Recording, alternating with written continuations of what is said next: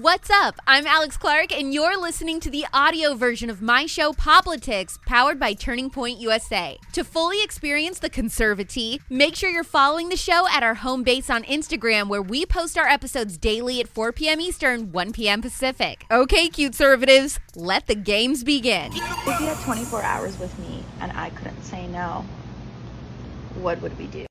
Oh shit, I'm glad to see you. First thing we need to do is mow this field here. I'll take the left-hand side. Uh, you start on the right on that little lawnmower. Uh, we'll meet in the middle. About that time, we should be able to grab this brush pile I took down the other day, move it back to the burn pile. And uh, I got some tin I need to put up on the side of my tractor barn. Deer feeder needs to be full, and you need to muck out the horses stalls. That's just this afternoon, so we'll go from there. Country boy, I love you. Kellyanne Conway is finally opening up about being married to a staunch liberal and never Trumper, George Conway, which I have always wondered about. Hilary Duff has put together a cool moms club in Hollywood where certain celebrity moms get together and hang out with their kids. And I'm honestly a little bit shocked at who's in this group. Billie Eilish revealed she has this serious disorder and three fun things that happened this week in pop culture history with the Pop Culture Rewind. I'm Alex Clark, and this is Poplitics.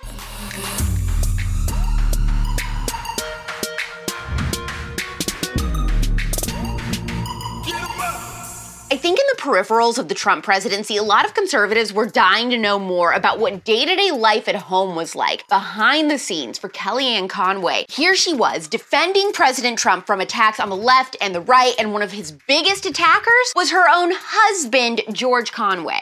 Yes, that's my husband, for God's sakes! In her new memoir, Here's the Deal, which just came out this week, she absolutely unloads on her husband and says that her marriage may not even survive in the aftermath of working for the Trump admin. You know what? I can't do it. She wrote, I had two men in my life. One was my husband, one was my boss, who happened to be the President of the United States. She said, One of those men was defending me, and it wasn't George Conway, it was Donald Trump. She described her husband's attacks as sneaky, almost sinister, and said, Night after night, I would come home from a busy day at work while I was minding dishes, dogs, laundry, managing adolescent dramas and traumas. George would be just steps away from me, tucked away in his home office, plotting against my boss and me. She said, His daily deluge of insults violated our marriage vows to love, honor, and cherish each other. She left it very open ended in the book on whether she and George would work through their political differences to fight for their marriage, saying things essentially like, you know, come what may, I'm grateful he made me a parent, etc., etc. He needs to figure it out. She also discusses despising Jared Kushner. By the way, she is not the only one who worked for that administration that hates Jared Kushner and Dr. Fauci. How Ivanka slipped her a post it note with names of marriage counselors in DC at the White House and didn't have anything bad to say about the president. She did blast cancel culture obsessed Taylor Lorenz, you know, that journalist who came for libs of TikTok, because she also tried to pit Kellyanne's teenage daughter against her publicly. 10 out of 10 for her not holding back. I will be reading this book. The tea is exceptionally good today. Hilary Duff started a Cool Moms Club in Hollywood for celebrity moms and their babies to hang out together. Wait till you hear who's in it. Mandy Moore, Ashley Tisdale, and Meghan Trainor. I'm a cool mom. Mandy Moore said that they all go to parks and music classes together with their babies and they all play. I was really surprised when she said Megan and Ashley's names. Not that I don't like them, I just think that they seem very C list to me to be hanging out with Hilary and Mandy, but I would be willing to bet that they're probably the fun ones out of that group. I always wonder if you have kids and you have mom groups like this where all your babies play together, do the moms actually like each other and have genuine friendships, or is it super boring and surface level just for your kids' sake? Mom conservatives, I want the truth. Twinkle, twinkle, little star, how I wonder what you are. I was today years old when I found out that Billie Eilish has Tourette's. She spoke to David Letterman about this on Netflix, and I guess she did mention this previously in like 2018 about how she was diagnosed at 11 years old. Her tics don't happen when she's performing, which is really fascinating. I have never noticed her to do anything like that, but she said that if you have a camera on her long enough that you will notice things. She also told David tons of stars have it and you would have no idea. Now, I never get why famous people hide stuff like this because I feel like it would only help them, not hurt them, and actually garner a lot of public support, but I don't know. What do you want from me? David Beckham has Tourette's and OCD, but that's the only other celebrity I know of. Lo siento, amor, lo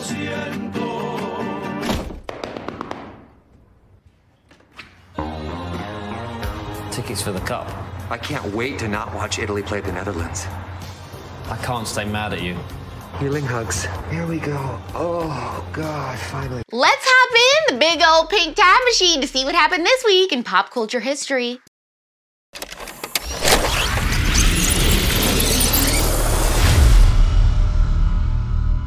This week in 1977, Star Wars opened, becoming the biggest entertainment powerhouse in pop culture. I have tried so many times to watch Star Wars, but I think it is the most boring franchise on the planet. I absolutely loathe it. Loathe! And I hate that Bigfoot character. That's not me making that noise, it's the mask! Here, listen.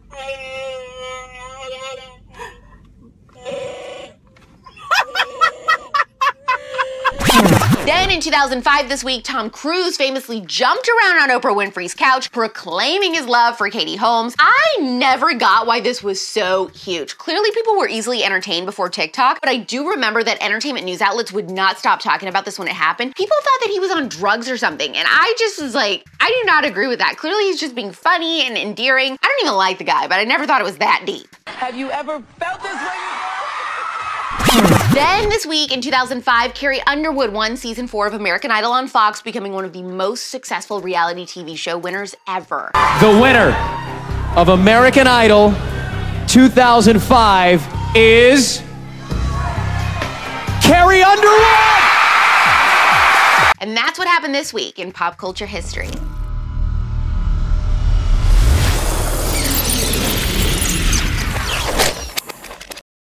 You might be wondering why I haven't done any major coverage on the elementary school shooting in Texas. And you know, the truth is, we film the show 24 hours in advance. It's really hard for me to cover stories like that when the details are updating every hour. Once we do have all the information, I'm sure I will have lots to say. But right now, I'm just really trying to pay attention to the details that aren't getting talked about and thinking of the heartbroken families involved. Like looking at the photos of these kids with their honor roll signs just hours before the shooting is just indescribable. And, you know, most of the time, I think social media is more hurtful than helpful after a tragedy like this. But one account that I've discovered that kind of just really brings me pure and wholesome content is this one. This family that lives in a farmhouse in Bristol, Tennessee. They have the most peaceful and stunning views I've ever seen. Just stillness and beauty. And maybe you'll like this too, and it'll just bring you a little bit of comfort and give you a little bit of escape from the sad news that's out right now. The boy at the shop knows my name, and every time he says it, I get a strange sensation. Like I feel that I might just scream if I never get to know him. He looks like he reads a thousand books a week, or like he's someone to tell me jokes or. Because, you know, I want politics to be a fun escape, even when we have bad news days and even bad news weeks. If you appreciate this show, please give us a heart or a thumbs up. And to bring some joy, it would mean a lot if you would just comment one good thing that has happened to you lately, just a nice little blessing or fun news. Um, that'll encourage people and just give them hope. DM this to a tried and true country boy, by the way, for that first video and hit the save button. We're back tomorrow at 4 p.m. Eastern, 1 p.m. Pacific. It's pop culture without the propaganda every single day. I'm Alex Clark, and this is Poplitics. Hopefully, you found the conservatee scalding today. Don't forget if you want to get the full Poplitics experience to follow us on Instagram at Poplitics, where you can watch the episodes and see all the fun clips. You can find me on Instagram too at Real Alex Clark. Love you, mean it. Bye.